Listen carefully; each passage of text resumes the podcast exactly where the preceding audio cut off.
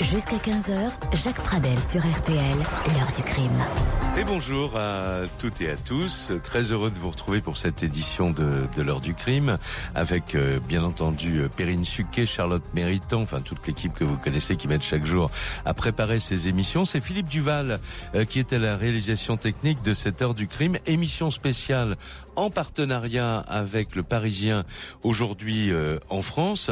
Et bah voilà, on avait, il y avait un RDT dans dans, dans l'équipe, il faut dire, et on s'est dit tiens euh, euh, peut-être que on pourrait, pour une fois, non pas vous raconter euh, un des faits divers terribles en essayant de le, comme on le fait d'habitude, évidemment, de décrypter, de raconter avec les acteurs de l'époque, non. Mais comme nous recevons beaucoup, beaucoup d'avocats, ben, avec nos confrères du Parisien aujourd'hui en France, on a décidé de consacrer cette émission au secret des robes noires. Vous avez peut-être lu Le Parisien ce matin et sous la sous la plume de Clément Renard, à qui je donne son le bon nom. Bonjour Clément Renard. Bonjour.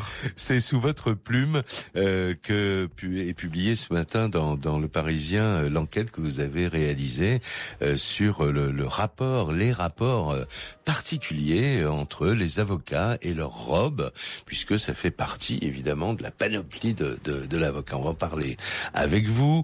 On va en parler également avec Maître Sylvie Noakovic. Bonjour. Bonjour Jacques, bonjour ah, à vous tous. Vous pas loin ce matin chez Julien Courbet. On vous a retenu pour euh, le début d'après-midi.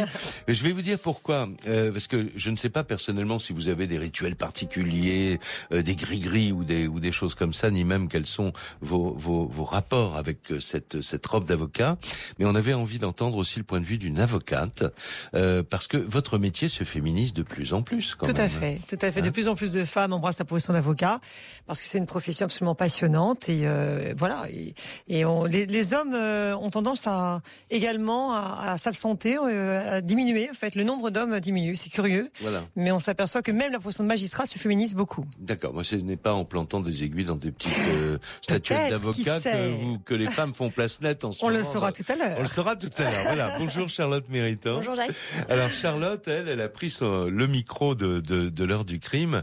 Euh, vous avez, euh, on va les entendre tout au long de l'émission, pratiquement rencontré euh, tous les ténors du barreau qui sont passés cette année euh, dans, dans l'heure du crime. Hein. Oui, alors je suis allée à la quête d'anecdotes sur sur leurs rituels, sur leurs superstitions. Vous n'avez sur... pas été déçu du voyage Ah non, alors finalement, c'est pas toujours complètement assumé et certains en parlent assez peu, mais finalement, il y a toujours un petit un petit quelque chose qui leur sert en fait à conjurer le trac, tout simplement. Voilà, et oui, l'angoisse évidemment de la sanction aussi, parce qu'il faut bien le dire, derrière une affaire euh, criminelle et un procès d'assises, euh, le destin, hein, maître Novakovic, de votre client peut, tout à peut fait. basculer. Tout quoi. à fait. On peut pas parler de trac, enfin quand ouais. on a plusieurs plusieurs années d'expérience. En revanche, je parlais de, de, de stress énorme parce qu'il y a le destin du client qui se joue. Oui, effectivement, c'est très intense. Alors, on va euh, tout à l'heure, euh, Charlotte, vous nous vous êtes allé en reportage aussi. Vous avez voulu savoir où les avocats achetaient leur robe à Paris, hein, et vous avez trouvé. Oui, je suis allée à la Maison Boss, qui est, je pense, la, la plus célèbre maison de fabrication et la plus ancienne aussi. Alors, ancienne maison de fabrication aussi de vêtements religieux. Euh, et on arrive au cœur de notre sujet, Clément Renard, parce que c'est ce que vous dites dans le, le début de votre enquête, c'est de rappeler d'où vient la robe d'avocat. Oui, effectivement. Alors moi, je suis allé à Lyon chez Ponsard et Dumas, qui est un autre fabricant, et qui me disait qu'historiquement, Monsieur Dumas avait une atelier boutique euh, proche de la cathédrale Saint-Jean voilà. et qui vendait en fait des costumes religieux. Voilà. Et c'est un peu le hasard qui a fait que le palais de justice se trouvant à côté, euh, des gens de robe, donc magistrats et avocats, se sont présentés à sa boutique euh, pour commander leurs propres vêtements. Et de fil en aiguille, euh, avec la crise des vocations, euh, la clientèle religieuse a diminué oui. en même temps que la clientèle d'avocats et de magistrats a augmenté. Oui. Et donc aujourd'hui, c'est un fabricant de, essentiellement de robes d'audience d'avocats, mais il continue également à vendre des robes religieuses, notamment à des pasteurs ou.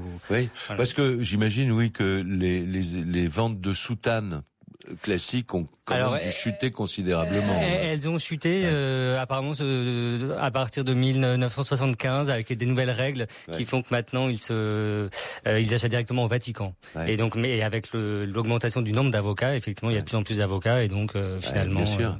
Mais alors au départ cette comparaison avec la soutane, elle est juste? Il y avait, ah, il y avait est... autant de boutons, je crois, non, dans la robe d'avocat que alors, que dans la soutane. Il y en religieux? aurait 33 pour l'âge du Christ à sa mort, mais vérification faite sur le nombre de robes quand chacun recompte, on arrive rarement à 23, Ouais. à, à 33. On Ouais. est plutôt proche des 22 et je crois que ça dépend aussi un peu des tailles. D'accord. Je crois que ça a changé, oui, au, au fil du Charlotte, temps. Alors, Oui.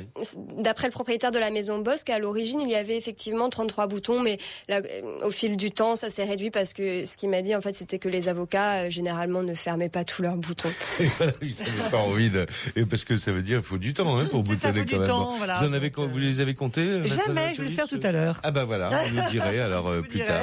Euh, alors il y a euh, évidemment également un certain nombre, euh, euh, là je m'adresse euh, toujours à Clément Renard, un, un certain nombre de alors, comment on peut appeler ça L'histoire des trois robes dans la vie d'un avocat? Alors cette règle, on je- appelle ça? je sais Une toujours pas d'où elle vient, mais Ouais. elle est euh, connue de tous les avocats. Ouais. Euh, trois robes dans une carrière. La première dans laquelle on prête serment, la deuxième dans laquelle ben, on gagne sa vie, comme le disait l'un des avocats, Frédéric Gabet, et la troisième dans laquelle normalement on est enterré, puisque les avocats euh, généralement sont enterrés, doivent être enterrés avec leur robe. Voilà. Alors, tous les avocats ont-ils leurs trois robes? On va vous poser la question tout à l'heure, Maître Novakovic, mais un certain nombre des interlocuteurs euh, de Charlotte Méritant euh, ont également répondu, évoqué en tout cas euh, cette question. On va entendre tout de suite, j'allais dire votre premier client, Charlotte, pour l'émission d'aujourd'hui. C'est Maître Francis Spiner, alors du barreau de, de, de Paris. Et lui, vous allez découvrir en l'écoutant qu'il il a deux porte-bonheur, deux montres dont il peut difficilement se passer au, au tribunal. Puis il nous parle aussi des autres, des confrères et des consoeurs. Oh là là. Des gris-gris, j'en ai deux. Le premier, le plus vieux, c'est que j'ai j'ai la passion des montres et souvent aux assises, je mettais un chrono qui était la montre que les astronautes américains portaient lorsqu'ils étaient allés sur la Lune. Parce que je trouvais que pour aller décrocher la Lune, euh, il valait bien ça.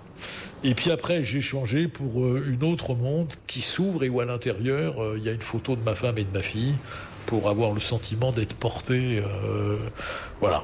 C'est très marrant de voir comment finalement des avocats qui, qui vont faire appel à la raison ont eux-mêmes des superstitions qu'ils n'avouent pas. Je connais un avocat, c'est son cartable. Il faut qu'il ait le même vieux cartable. Euh, C'est des cahiers. C'est par exemple Pierre Jacquet, qui était pendant longtemps euh, l'homme qui préparait les dossiers de Florio. Il arrivait à l'audience comme un écolier. Il avait sa trousse et il avait ses crayons bicolores, euh, un bout bleu, un bout orange, un bout rouge, pardon. Et alors, ce qui était évidemment favorable à l'accusé était souligné en bleu, ce qui était moins bon était en rouge.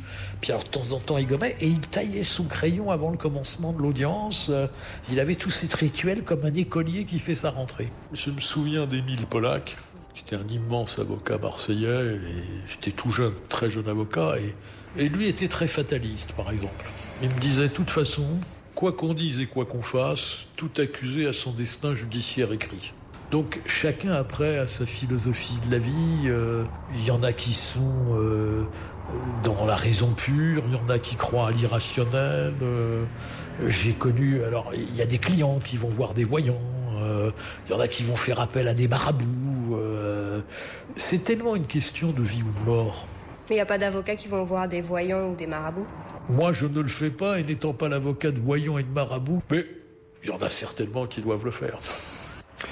On va voir ça au fil du reportage de Charlotte Méritant qu'on va continuer à découvrir tout au long de l'émission. Puis euh, nous retrouverons euh, évidemment Maître Sylvie euh, Novakovic, euh, à qui nous allons euh, offrir un interrogatoire journalistique, je vous rassure, euh, et à Clément Renard, donc euh, euh, auditeur de justice euh, en stage actuellement avant de devenir euh, magistrat, puisque c'est euh, vous avez été avocat d'ailleurs. euh, pendant J'étais avocat plusieurs euh, années, 7 hein, je ans au barreau de Voilà. Bobigny, en effet. Voilà. Mais bon, là, vous voulez Mais changer j'ai de perdu robe. ma robe, malheureusement. Ouais, mais vous voulez changer de robe. Les, les J'ai changé, j'ai ma aussi, nouvelle hein. robe. Ah, vous, vous l'avez déjà Euh, Ah, je l'ai vous- déjà. Vous êtes quelqu'un de Ouais. très prévoyant. Donc, euh, Clément Renard signe dans le Parisien aujourd'hui en France euh, cette enquête dans le secret des robes noires, sur laquelle nous allons revenir dans quelques instants. Jusqu'à 15h, Jacques Pradel sur RTL. L'heure du crime. Dans l'émission spéciale sur les secrets des, des avocats, les rituels, les, les grilleries, les petites croyances euh, personnelles, et puis euh, surtout ce rapport très particulier avec la robe noire qu'on va découvrir tout au long de l'émission. Euh, moi, j'ai eu la curiosité, d'ailleurs, euh, je, je, vous savez, j'ai vraiment l'esprit de contradiction toujours. Je suis allé voir comme ça sur Internet s'il n'y avait pas des, des superstitions, mais concernant les avocats, pour, pour les autres. J'ai trouvé que l'avocat n'était pas le bienvenu sur un navire, euh, parce que il il, pouvait mener les, des embrouilles dans, dans, dans l'équipage et que si euh, il était en, en robe, euh, alors là, euh, il faisait tellement penser au curé ou à la femme euh, qui porte des robes euh, aussi, des robes et des soutanes, euh, que vraiment on voulait pas les voir à bord d'un bateau. Vous saviez Ah oui. ça? Alors ça, je savais Oui. pas, mais normalement, le port de la robe est interdit par les, euh, pour les avocats hors des prétoires. Ah d'accord. Donc euh, c'est Sauf vraiment- cérémonie officielle euh, en- ou enterrement, Ouais. euh, remise de décoration, mais on n'a pas le droit d'avoir sa robe même dans son cabinet. Ouais. Euh, normalement, on peut pas recevoir un client en robe. Ouais. Et pour- pourquoi ça serait grave, euh, maître C'est interdit. La robe ouais doit être absolument portée dans le cadre d'un prétoire. C'est vraiment, euh, on n'a pas le droit, par exemple, Ouais. d'être exposé en robe, par exemple, sur un, euh, dans un journal. Il faut Ah bon absolument, oui, il faut Enfin, si c'est une sauf- photo de vous en robe, c'est sur si le voilà, dans l'enceinte du tri- tribunal. Dans Absolument. tribunal, ouais, d'accord. Euh, on a commencé à mettre le doute en vous parce que je vous ai demandé si votre robe se boutonnait à gauche ou à droite. Franchement, je n'ai, peut-être à gauche, je crois. Vous l'avez pas Euh, avec vous là je- si j'avais su, je l'aurais emmené Oui, effectivement d'accord. pour vérifier. vous attrapé. euh, Je crois que c'est la- sortie au vol. du studio de Courbet.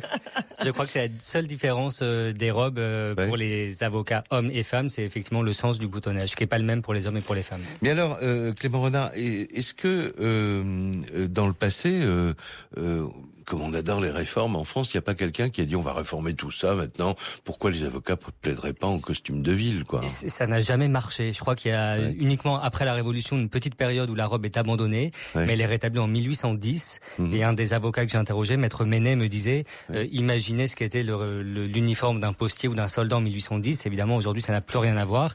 Et pourtant, la robe d'avocat, euh, elle est quasiment identique euh, depuis plusieurs siècles. Ah, continue à parler un peu de ce qu'on peut appeler la panoplie de, de l'avocat.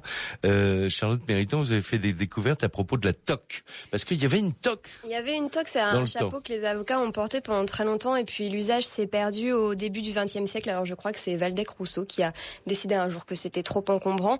Mais le terme, lui, il est resté dans le vocabulaire euh, juridique, il me semble, parce que euh, à l'origine, donc cette toque, elle était rangée dans un casier au tribunal et sous cette toque, le personnel de justice pouvait glisser des messages adressés à leurs confrères. Et aujourd'hui, la toque, elle, elle a disparu, mais ce casier, il existe toujours. Les avocats, euh, ils reçoivent leur courrier et ce casier s'appelle la toque. Ah, d'accord. Ça, je savais Tout pas. à fait. Ouais. Nous avons un casier effectivement au palais de justice qui est Ouais. dédié à chaque avocat Mhm. et euh, ça s'appelle la TOC. Mais il faut savoir que la TOC euh, peut être achetée dans le cadre des cérémonies officielles. Ah. Certains avocats continuent de la porter. Ah, d'accord. Les anciens, on va dire. Les, les anciens. Absolument, avec le nœud papillon blanc. Ah bon Bien sûr. Ça, c'est fait partie des traditions éga- Absolument. également. Et ça, Ouais. c'est très beau. Ouais. Alors, euh, je reviens à vous. Euh, Et les gants blancs, pardonnez-moi. Ah bon aussi Bien sûr. D'ailleurs, quand on prête serment, les hommes doivent porter les gants blancs et le nœud papillon blanc. D'accord. Eh ben, vous voyez, on apprend des choses que l'on ne connaissait pas. Je reviens à Clément Renard. Euh, il y a, qu'est-ce qu'il y a d'autre dans la panoplie de, de l'avocat? Il y a ce qu'on appelle l'épitoge. Alors l'épitoge, ben, justement, historiquement, c'est ce qui servait, je crois, au début à, à porter la toque. En tout cas, ça vient de là. Et c'est là une différence aussi qui fait entre les avocats parisiens et de province, c'est que les avocats en province, excusez-moi de l'expression, ont l'épitoge herminé, donc avec une espèce de fourrure blanche, Ouais. que n'ont pas les Parisiens. Ouais. Donc c'est ce qui permet de distinguer un peu les Parisiens. Alors ils sont censés porter l'épitoge herminé quand ils plaident ailleurs qu'à Paris. Voilà. Voilà, mais volontairement ou pas, euh, généralement, ils oublient de- d'emporter leur épitoge herminé, euh, de manière peut-être à se distinguer à moindre frais, euh, Oui. l'air de rien, lorsqu'ils plaident euh, dans des tribunaux euh, de province. Alors, il est vrai que par respect euh, pour les confrères de province, on doit porter l'épitoge. Euh, et moi, j'avoue que je la porte. Quand je voilà, je, je- je la porte parce que je considère que c'est une question de respect. Et cette distinction, ben voilà, je trouve que c'est un petit peu dommage. Avec ou sans fourrure alors? Euh, fourrure. Oui. Ah non, et on porte toujours Synthétique ou l'épitoge, hein, c'est ce qui fait de synthétique référence. ou nat- Synthétique ou naturel Ah bah non, euh, naturel, c'est normal. Et euh, mais il, il est vrai que euh, voilà, c'est tellement plus joli et plus, plus féminin que aussi c'est une question esthétique. Bon, d'accord. Et ça, j'en parlerai tout à l'heure. Alors là, euh, évidemment, on n'a pas parlé que de trucs de gris-gris, de robes, de, bon, etc. Dans le reportage de, de Charlotte Méritant, vous avez rencontré Maître Dupont-Moretti. Hein, et alors Maître Dupont-Moretti, barreau de Lille, ténor, bon, bien connu, euh, qui euh, lui vous a parlé surtout de ce qu'il, enfin, son petit rituel personnel, je crois, avant de parler. Hein. Oui, lui, il aime pas trop les, les gris-gris et tout ça, mais hum, il a besoin d'un silence complet pour pouvoir se concentrer et réfléchir en fait aux premiers mots qu'il va prononcer parce qu'il m'a dit que c'était les plus importants, qu'il fallait pas se louper en fait sur ces premiers mots qu'on qu'on va dire. Alors écoutons-le. J'ai besoin avant de plaider, d'être une dizaine de minutes, 10-20 minutes dans la concentration totale. Pendant ce, ce moment-là, je, je, ne veux être dérangé par rien. La, la difficulté, c'est peut-être de prononcer le, le premier mot. C'est le plus difficile et c'est en même temps celui qui libère la parole. J'étais jeune avocat euh, et je mettais euh, tel type de chemise, par exemple. Je mettais des chemises blanches, euh, spécifiquement pour plaider. Et puis je me suis rendu compte qu'avec des blanches, il m'était arrivé d'avoir de mauvais résultats. Donc euh, je me suis dit qu'on pouvait accepter euh, une chemise bleue sous la robe. Enfin, vous voyez, tout ça, c'est en réalité euh, toutes ces histoires de superstition. En réalité, c'est pour conjurer son trac. Mais on n'y parvient pas en réalité. Après, il faut abandonner. Il vaut mieux un bon dossier qu'une chemise blanche. Votre robe, est-ce qu'elle a une signification particulière? Oui, c'est la robe de mon, de mon vieux maître Alain Furbury, euh, qui est mon mentor, qui est celui à qui je dois beaucoup de choses dans cette profession. Et quand il est mort, Alain, euh, son, son frère euh, m'a envoyé sa robe. Il me l'a, il me l'a donnée et je la garde comme une relique. Et je la porte parfois, pas toujours, parce que elle a subi l'outrage du temps. Qu'est-ce qui fait que vous la mettez? Ça, c'est un petit secret quand même. Il y a des dossiers, il y a des dossiers dans lesquels c'est peut-être plus difficile. Il y a des dossiers, euh, je, je, je peux pas vous dire. Il y a, c'est un, c'est un rapport très particulier que j'ai euh, avec euh, avec cette robe. Alors, est-ce que c'est pas un peu une superstition quand même? Oui, si vous voulez absolument me faire dire qu'il y en a une, alors je le concède, je l'avoue, je le confesse. Il y a en ce qui me concerne celle-là. Avec des tonnettes, au moins, il répond Oui. vraiment aux questions qu'on lui pose. Vous, euh, vous êtes comme lui là Ah, pareil, moi, je- je- Vous voyez je- acquiescer en Ah, l'écoutant. complètement. C'est qu'en fait, euh, juste avant de plaider, on, on a besoin d'une grande concentration. C'est extrêmement important, euh, car les jurés sont dans l'attente effectivement de nos paroles et, euh, et, et- et tout est tout se joue effectivement dès le départ. Euh, par ailleurs, euh, en ce qui concerne le c'est vrai, ce, ce rapport à la robe, eh bien comme lui, moi en ce qui me concerne, alors on parle des trois robes, on a parlé tout à l'heure des trois robes dans, une vie, euh, et d'ailleurs la troisième robe c'est un peu triste, ça veut dire qu'on arrive vers la fin. eh bien moi non, moi j'ai toujours la même robe depuis 28 ans. Euh, parce que euh, c'est une sorte de superstition. Cette robe m'a été offerte par mes parents Ouais. et euh, c'est comme ça en famille. Je considère que voilà, on doit euh, garder la robe qu'on nous a offerte et la respecter. Mmh. Et c'est la raison pour laquelle ma robe est en parfait état, parfait état. Et vous, je pourrais vous la montrer. Vous verrez, vous serez très a pas besoin de deuxième, donc ni de troisième. Alors il y aura peut-être une de- deuxième parce que je l'ai eu en fait quand je l'ai acquis, j'étais enceinte. En plus elle est trop grande et, euh, et je la porte quand même malgré le fait qu'elle soit trop grande. Je n'hésite pas. Ça suppose en effet de garder là une morphologie à peu près euh, identique au cours de sa carrière. Ben, non, on gardait que trois. Là, on disait tout à l'heure, pas de robe, pas de, pas de sexe sous la robe, pas de robe sous le sexe, pas de, pas de sexe sous la robe. Ça, ça veut dire, c'est une expression qui veut dire, voilà, euh, un avocat, c'est un avocat. Voilà, une fois qu'on a la robe, il n'y a Ouais. plus aucune distinction. Euh, on n'est pas euh, un homme, on n'est plus une femme, on n'est plus euh, euh, je, ne, de je ne sais quelle religion, je ne sais quel âge. On est avocat et donc c'est- cette robe, elle uniformise aussi tous les avocats. euh, D'où d'ailleurs le débat euh, qui revient de temps en temps sur le port de décoration Ouais. Euh, sur la robe, euh, qui du coup distingue Ouais. les avocats et Ouais. c'est un débat euh, assez récurrent. Oui, mais j'ai entendu dire aussi que on disait que la profession se féminise, qu'un certain nombre d'avocates aimeraient bien qu'au lieu d'être à mi-mollet, euh, on la mette à, à- au genou, quoi. Voilà, Euh, certaines effectivement vrai euh, revendiquent, certaines Ouais. les revendiquent effectivement.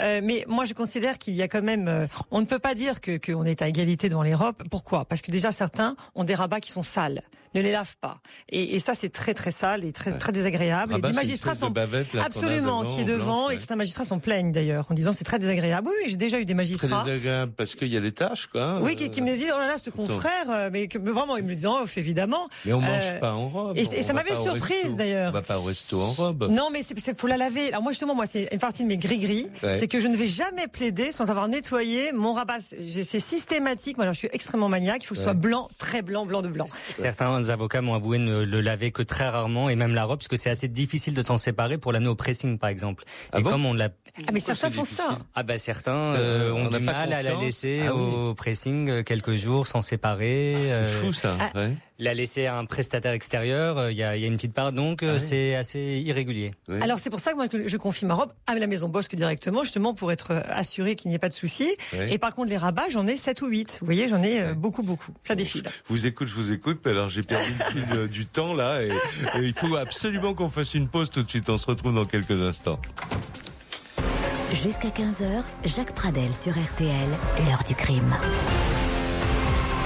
Alors, gris-gris, robe, superstition tout genre euh, des avocats, c'est une émission euh, spéciale euh, en partenariat avec nos confrères du Parisien aujourd'hui en France et nous sommes avec Clément Renard qui donc, futur magistrat, ancien avocat, signe dans le Parisien de ce matin cette enquête dans le secret des, des robes noires. On vous dit pas tout quand même, il faut vous en laisser un peu découvrir. Maître, Maître Sylvie Novakovic est également notre, notre invité. Charlotte Méritant a fait ce reportage. On va continuer à écouter des, des ténors. Euh, et comment on dit d'ailleurs euh, pour euh, pour les femmes? On dit toujours les ténors. Bien sûr, on dit toujours ténors. Ah, alors, bon, il faut inventer quelque chose pour les femmes quand même. Hein, bon. et alors, moi, je dois dire juste une chose avant de, avant de renouer avec le avec le reportage de, de Charlotte. Pour préparer l'émission, je me suis un peu documenté. Je suis tombé sur un article de de l'Express de 2014, janvier 2014, qui était signé de Anne Vidali, qui avait en fait eu la même idée à l'époque et euh, qui, qui racontait des trucs incroyables aussi. Elle avait, elle a fait exactement comme Charlotte, c'est-à-dire, euh, euh, elle a d'ailleurs parfois rencontré les, les mêmes, mais d'autres qui, un avocat, alors évidemment, il veut pas qu'on donne son nom, mais lui, par exemple, son talisman, c'est un caleçon en Vichy euh, c'est son porte-bonheur, son gris-gris, euh, et il va jamais aux assises sans enfiler ce euh, caleçon euh, en Vichy dont personne ne soupçonne, soupçonne l'existence. Il y a aussi une question de couleur. Je sais pas si vous-même, d'ailleurs, quand vous étiez avocat à l'époque, Clément Renard, vous aviez des petites choses parce que là, je vois par exemple que Simon Cohen, maître Simon Cohen, de, de, très connu, avocat très connu de Toulouse, lui ne, ne tolère aucun dossier vert. Il est même capable de récuser. Il est même capable de récuser un, juré euh, ou une jurée parce que euh, il ou elle porte quelque chose de, couleur verte. Alors moi j'avais pas ces, problèmes-là entre guillemets, si je peux parler de problèmes. Euh, non non, robe classique et pas de je crois pas de superstition euh, de ce type-là en tout cas. Voilà. Et alors, cela dit, pour les couleurs, vous, vous n'avez le ah, J'aime le vert comme la télévision, j'aime le vert. Ouais. Ah, il paraît que Maître Témim, euh, qu'on connaît euh, évidemment très bien, mais pas sous cet aspect-là, euh, lui, il a des dossiers jaunes canari. Il paraît que dans son bureau, je ne suis jamais allé, mais euh, où, où cette confrère concert de, de, de l'Express est allé, Anne Vidali, la table de réunion jaune canari euh, aussi. Et puis d'autres, pour d'autres avocats, euh, bah, c'est le rouge par exemple. Moi, c'est bleu et rouge. Oui. Voilà, bleu et rouge. Bleu et rouge pour les dossiers? Pour les dossiers, c'est ou bleu ou rouge. Il n'est pas question d'avoir d'autres couleurs. Donc euh, voilà. Et quant aux sous-vêtements, etc., faut éviter. Si possible rouge, c'est parfait. Ah, si possible. Ah oui? Si possible. Si possible. C'est-à-dire vous ressortez pas. J'en fais pas. Voilà, j'en fais pas. Voilà. Mais si, si ah, je l'ai, je dis. Voilà, si j'ai, je dis, bah c'est pas mal, c'est bien, c'est une bonne idée. Bon, merci de la confidence. Alors maintenant, on va retrouver Maître Emmanuel Pierrat du barreau de Paris que Charlotte a, a rencontré. Alors lui, vous allez découvrir, euh, il dit des choses étranges. Bon, il, danse parfois. il, dit qu'il danse en fait sur le parquet. pour, c'est ça. Il tourne en fait énormément pendant pendant sa plaidoirie. Voilà, mais il y a un accessoire qui ne doit jamais lui manquer. Il va l'expliquer lui-même. Il ne peut pas se passer de certaines de ses lunettes. J'ai des habitudes pour m'habiller avant de plaider. Par exemple, je mets toujours des chemises noires quand je vais plaider parce que j'ai horreur des avocats dont on voit le col avec la cravate qui passe par-dessus le rabat. Euh, de la robe, je trouve que ça enlève de la sacralité au costume d'audience. Voilà. Si j'ai pas ma petite bague, si j'ai pas ma chaîne avec ma montre, euh, que, j'ai une montre qui pend au bout d'une chaîne, enfin une montre à gousset, euh, qu'on ne voit pas d'ailleurs sous la robe, parce que c'est impossible de regarder sa montre à gousset sous la robe. Y avait une chose qu'on peut pas faire, et pourtant si je l'ai pas, je vais me sentir tout nu ou comment dire capable d'être vaincu me sens pas invincible hein, si j'ai ma, montre, mais d'un seul coup, je me sens mieux. J'ai ma paire de lunettes toujours sur le nez, ce qui est celle que je porte là, parce que je fais des signes avec, euh, très précis, codés, avec mes clients qui veulent dire euh, devant la cour, tais-toi. ne réponds plus. Et pour ça, il faut faire passer un message qui se fasse avec euh, autrement qu'en toussant d'un seul coup, ce qui donne l'impression au président de la cour d'assises qu'au bout de 10 minutes, euh, ça commence à être un peu codé ou à être un peu trop. Donc voilà. Et donc si j'ai pas mes lunettes, tout s'effondre. À l'audience, il faut que je puisse bouger. Euh, moi, je fais partie des avocats qui restent pas à leur place. Et je fais des petits tours et des tours et des tours et des cercles et des cercles et des cercles. Voilà. Mais j'aime beaucoup être sur le parquet Voilà. Et danser sur le parquet au lieu de plaider uniquement. Pas danser complètement, mais en tout cas faire beaucoup de mouvements. Et quand je vais plaider en province, je mets de façon insupportable pour mes collaborateurs bonnet M en permanence quand je vais plaider. Donc, ce qui est un truc qui me met en joie et en bonne humeur. C'est euh, ra, ra, Rasputin, tatati, tatata, vraiment les grands tubes de M. Et j'arrive d'une humeur absolument directe à l'audience et parfaitement remontée comme si j'ai prêt à affronter, alors là, pendant 4 jours de procès sans difficulté. Voilà, ça va rappeler des souvenirs aux collaborateurs de, Maître Emmanuel Pierrat. Euh, pour ceux qui aiment la musique de chambre, c'est, c'est raté. Hein. Alors, bon, euh, je vais vous faire entendre euh, une, une femme quand même, euh, une autre femme. Euh, Maître Sylvie Novakovic est avec nous tout au long de, de cette émission. Charlotte a rencontré d'ailleurs une avocate qui était notre invitée il y a très peu de temps, Maître Marie Dosé du, du barreau de Paris. Alors elle, vous allez l'écouter. Son gris-gris, c'est vraiment sa robe d'avocate. Certaines salles d'audience sont pour moi des malédictions. J'ai eu euh, des moments tellement durs dans une salle d'audience que je sais qu'à jamais, quand je rentrerai dans cette salle, je me sentirai en état de faiblesse. Et, j'aurai probablement le sentiment euh, d'aller droit vers un échec parce que ça a été tellement compliqué il y a 5-10 ans que ces murs, euh, cette odeur, ce sol, cette barre, euh, devant laquelle je vais devoir plaider sont maudites. Ouais. Et puis j'ai une manie, une sale manie d'ailleurs, mais qui me vient de, de l'enfance, c'est avant le délibéré, avant la décision. Donc après avoir plaidé, où là je ne peux pas m'empêcher de croiser les doigts, de les tordre, euh, le second avec le troisième, le quatrième avec le cinquième. Comme j'ai été pianiste, je, parviens vraiment à les tordre euh, d'une façon assez euh, impressionnante, mais je, ne, je n'arrive pas à, mettre un terme à cette espèce de, superstition qui est que si je ne croise pas les doigts, ce sera une catastrophe. Et même quand c'est une catastrophe, donc, je ne décroise pas les doigts. Je, je, je persiste à croiser les doigts au moment où la décision va être rendue. Tout le temps, depuis 15 ans. Sinon, vous n'avez pas d'objet particulier qui vous accompagne à chaque audience euh? Non, j'ai ma robe. Mais ça, tout le monde, tout le monde l'a. Mais moi, je l'ai comme, euh, comme une protection, comme une, une marque de respect. Cette robe, est-ce qu'elle a une histoire euh, particulière? Elle en a beaucoup. Je me souviens même d'une d'une détenue qui, pour me remercier, quand elle est sortie de quand elle est sortie de Fleury-Mérogis, euh, m'avait m'avait pris la robe dans la salle d'attente et avec un et avec une, une aiguille et du fil avait euh, recousu la poche de, de, ma robe, voilà, donc ça je l'ai gardé. Et puis cette même détenue qui finalement avait une idée et qui était revenue un mois plus tard et qui avait fait une fermeture éclair avec la poche de, de ma robe, au cas où je perde quelque chose. Donc je lui ai demandé de l'enlever, mais c'est, c'est la robe, elle nous, elle nous accompagne partout. Donc elle connaît tout de, de ce qui est parfois indicible ou, ou invisible. Elle connaît la prison, elle connaît euh, parfois nos larmes, elle connaît, euh, elle connaît notre peur, notre odeur, notre sueur. Elle est, euh, elle est indéfectiblement liée à, à ce quotidien d'avocat pénaliste qui est, qui est parfois très, très compliqué, émotionnellement et physiquement. Donc elle est le réceptacle de tout ça. Et, euh, et c'est pour ça que moi je l'aime énormément et que j'en ai besoin. Je pense par exemple que euh, peut-être que cette... Euh, que cette amie fidèle, cette robe noire, euh, ne m'a pas donné envie de, me marier en robe blanche. Je me suis mariée en salopette blanche, peut-être pour garder euh, une seule couleur à, la robe unique de ma vie, celle d'avocat, peut-être oui. Ah, c'est belle confidence, hein, en tout cas. Alors, une pause tout de suite, et puis, parce qu'on a encore des tas de choses à, aborder ensemble, à vous dire, vous verrez, de, on en parlera avec Clément Renard, il y a des, robes customisées maintenant, ça existe, absolument. Mais on parlera prix aussi, parce qu'il y a des tas de gens qui nous appellent pour dire, mais ça vaut combien une robe d'avocat? On va répondre à toutes vos questions. Jacques Pradel sur RTL. L'heure du crime. Alors, on continue à parler chiffon avec la, la robe des avocats, avec Clément Renard, avec Maître Sylvie Novakovic, avec le reportage de Charlotte Méritant. Euh, question directe, Clément Renard, ça vaut combien une robe d'avocat? Alors, les premiers prix, ça va être vraiment entre 500, 600 euros, mais vraiment des premiers prix avec des matières de base dans lesquelles vous allez transpirer, par exemple, notamment l'été.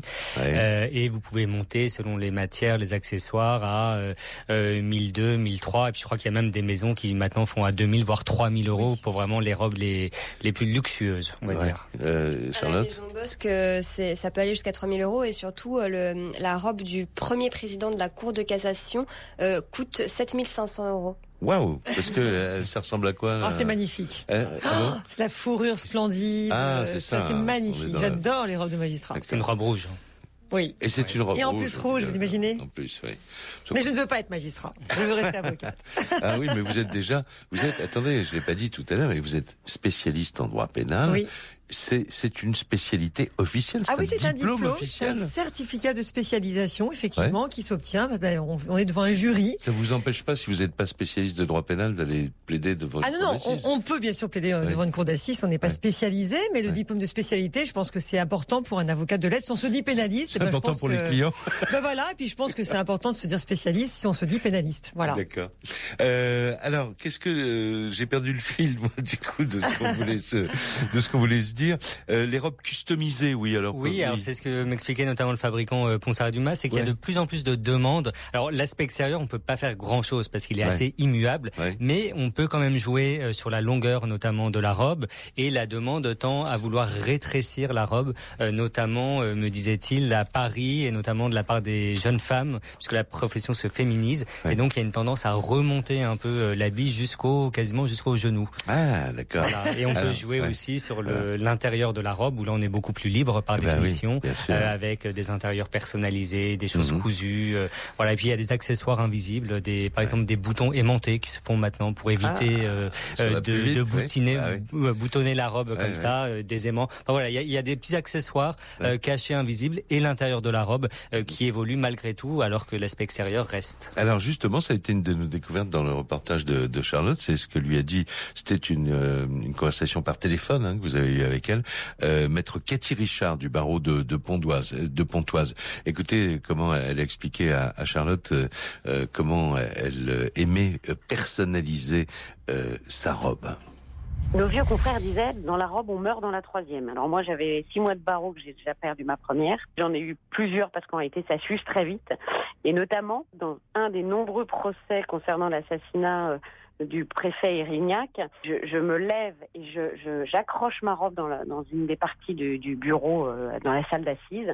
Et la robe se déchire en deux. Et à l'époque, donc, j'en avais qu'une.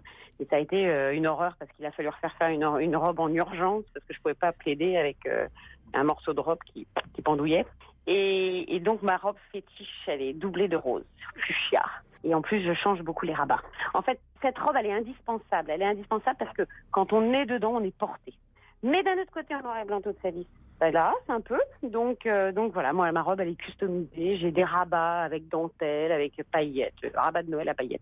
Que je ne peux pas mettre toujours, mais j'ai des rabats plus, plus blancs, d'autres plus blancs cassés, d'autres en dentelle, d'autres en soie. Enfin voilà. Ensuite, mes petits trucs d'audience. Alors déjà, pour ceux qui me connaissent, Cathy a ses pieds en, en la cour d'assises. C'est un garde-manger. Donc il y a des bonbons euh, de toutes les sortes, de toutes les couleurs. euh, Enfin, il y a, y a des gâteaux, il y a beaucoup de chocolat. Il va falloir ça s'arrête parce que comme je suis beaucoup aux assises, ça commence à se voir beaucoup. Et puis c'est vrai que au moment de plaider, quand j'ai un dossier d'assises qui me pèse, quand euh, on sait que je suis aux assises et que voilà, je, suis très impliquée, j'ai ma maman qui me dit toujours allez, que l'esprit saint éclaire. Alors c'est vrai que euh, quand je, me concentre euh, avant de plaider, je, je me dis toujours allez, l'esprit saint éclairez-moi.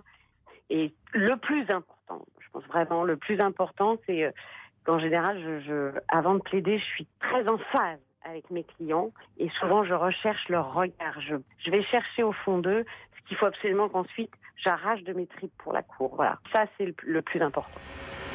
Voilà, on fait une pause tout de suite et on se retrouve dans un tout petit instant avec mes invités. On continue à vous parler des robes d'avocat et aussi des, des gris-gris, euh, des, des petites croyances, des, des- des- des petits rituels euh, qu'ils ont avoués finalement parce que Charlotte euh, Méritant leur a posé la question avec tellement de gentillesse qu'ils ne pouvaient pas ne pas lui répondre. L'heure du crime. sur RTL. Alors vous vous souvenez, 60 000 avocats, 8 000 magistrats, il faut que tous- ces gens-là aient leur robe, puisque on l'a compris euh, grâce à, l'article de Clément Renard ce, matin euh, dans le, le Parisien aujourd'hui en France, puisqu'on fait cette émission en partenariat avec le Parisien, bah, on a compris que c'était vraiment euh, très important d'avoir une robe parce que sinon on ne peut pas plaider, hein, bien sûr. Et lui, euh, donc Clément Renard nous parle de cette euh, maison de, de Lyon, hein, euh, le cabinet, le, la maison du Ponsard et Dumas. Ponsard et Dumas. Merci beaucoup Clément Renard. Et vous, vous êtes, bah, vous avez fait plus court finalement. Oui, je suis allée euh, Merci en face pour le du budget d'RTL. Vous êtes allé en face du palais de justice, d'accord. En fait, À oui. Paris. Ouais. C'est c'est la plus ancienne euh, maison. Il fabrique entre 800 et 1000 pièces par an. Et, euh, et donc le, le magasin, il a été fondé par une couturière au début de la monarchie de Juillet, donc en 1830. Et à l'origine, en fait, euh, la- le magasin se situait à l'intérieur du palais de justice. Il y avait une galerie marchande. Et aujourd'hui, euh, vu qu'il n'y a plus de galerie marchande, il se trouve en face du palais et il conserve son atelier dans l'arrière-boutique.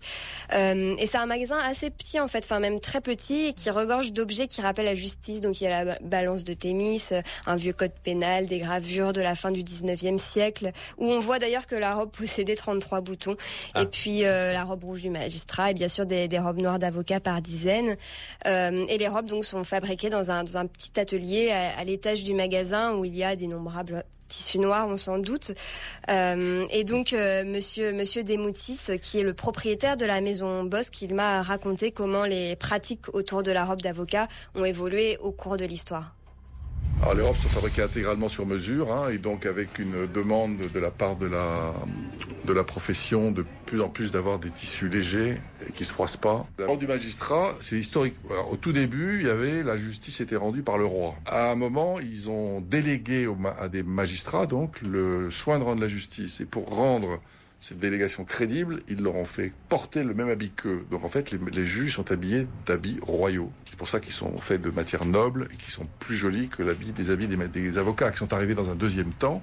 Et quand les avocats sont arrivés, les magistrats ne voulaient pas qu'ils aient des habits aussi beaux qu'eux. Donc ils ont eu qu'une euh, une robe simple et qui était une robe d'ecclésiastique puisque la majorité des premiers avocats étaient des clercs ecclésiastiques. Est-ce que c'est vrai que la robe portait à l'origine 33 boutons comme l'âge du Christ et est-ce que c'est toujours le cas? Si on reprend les tenues de chanoines qui sont à la base des, des robes d'avocats, c'était des tenues qui avaient 33 boutons.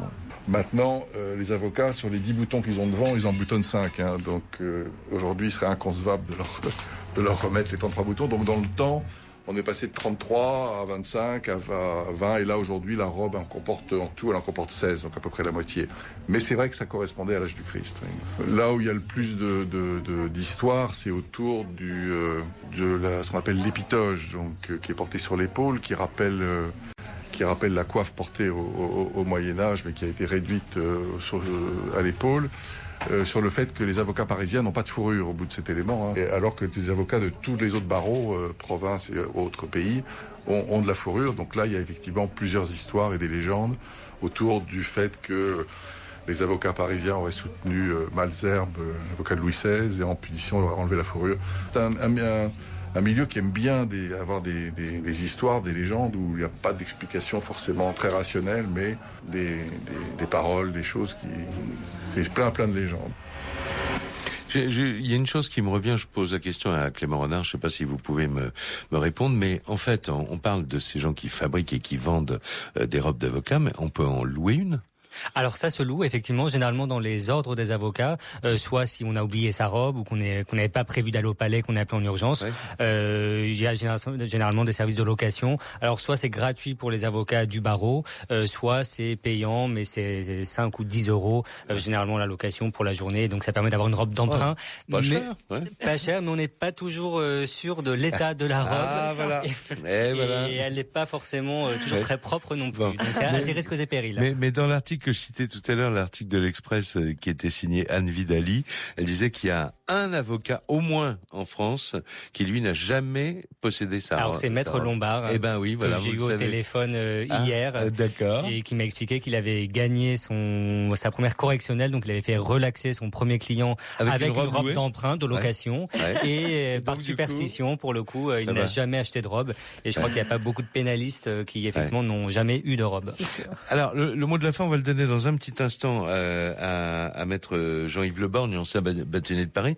Mais juste euh, d'un mot d'abord, euh, maître Novakovic, vous parliez tout à l'heure du moment de la plaidoirie. On va y revenir avec maître Leborgne, mais il y a deux grands moments, enfin entre autres, mais il y a la plaidoirie bien sûr. Mais au moment du verdict, vous faites quoi vous? Ah, C'est un moment absolument terrible euh, parce que effectivement on, on émet tous les espoirs possibles dans l'attente du verdict et quand arrivent les jurés, eh bien on, on, on essaye de croiser leur regard. S'ils vous fuient le regard, alors c'est une catastrophe. S'ils vous regardent, s'ils vous fixent et vous faites, vous font un petit sourire, alors là c'est formidable. Donc c'est vrai que c'est un moment très dur, c'est quand ils arrivent et on essaye de capter leur, leur regard. On comprend pourquoi Marie Dosé euh, croise les doigts euh, sans que ça se voit. Alors le mot de la fin, donc euh, maître Jean-Yves Leborgne, ancien bâtonnet de, de, de, Paris, et il a parlé beaucoup de la, la première, les premières phrases de la plaidoirie qui sont pour lui les plus importantes. Je sais par exemple qu'il est fréquent lorsque dans un gros dossier on a plaidé qu'il y ait une suspension avant qu'on plaide. J'ai besoin d'une sorte d'hyper-concentration. Alors, est-elle utile? N'est-elle pas utile? Est-ce que ça s'apparente à une sorte de rituel préparatoire? Peut-être mais, mais j'ai le sentiment, vous voyez, que en me ramassant sur moi-même, en ne pensant qu'à ce que je vais dire, euh, il y, a, y, a, une sorte de, de possibilité d'arriver à au mieux. Et puis, il y a toujours à ce moment-là, dans les quelques instants qui précèdent, les deux ou trois formules auxquelles on a pensé pour démarrer son discours, et on se dit finalement, est-ce que la première est vraiment bonne? Est-ce que la deuxième est vraiment opportune? Est-ce que la troisième ne fait pas franchement ringarde? Et, et, il y a cette hésitation sur, sur le mot euh, qui va entamer les choses. Je crois qu'il est essentiel de, de ne pas euh, sortir d'un repas euh, extraordinaire de Gargantua euh, largement arrosé. Et je me souviens d'un jour où j'avais vu une jeune avocate commander un deuxième cognac. C'était du temps où il existait encore une buvette à, au palais. Et, et je lui dis, mais qu'est-ce qui se passe là? Pourquoi vous, vous j'avais déjà l'âge euh, qui me plaçait un peu en position paternelle et qui me permettait de poser cette question. Elle me dit, je suis terrorisé, je dois aller plaider aux assises. Je lui ai alors écoutez, le deuxième cognac, vous le renvoyez parce que c'est pas quand vous serez complètement sous l'effet de l'alcool que vous risquez de donner une prestation convenable. Bah voilà, maintenant c'est l'heure du café de l'addition. L'émission est terminée. Je voudrais juste dire, c'était la dernière émission de Charlotte Méritant euh, qui est près de moi et qui a fait, qui a terminé en beauté son stage euh, ici à RTL avec ce, ce magnifique reportage. Merci beaucoup, Charlotte. Merci à vous. Et voilà, ben on va beaucoup penser à vous, puis on espère que vous allez avoir plein de succès professionnels. Merci. Hein, voilà, c'est pas la peine de vous acheter une robe, enfin pas une robe, en tout cas, c'est pas obligatoire dans la dans la panoplie des journalistes. on se raccroche comme on peut au branche. Merci infiniment Sylvie Merci. Jacques, Merci. au revoir à tous, merci beaucoup. Et merci beaucoup donc Clément Renard. Merci. Et je renvoie tous ceux qui nous ont écoutés, euh, s'ils n'ont pas encore lu Le Parisien, eh bien à l'article qui se trouve page 12 dans le secret des robes noires. Voilà, c'était mon dernier mot.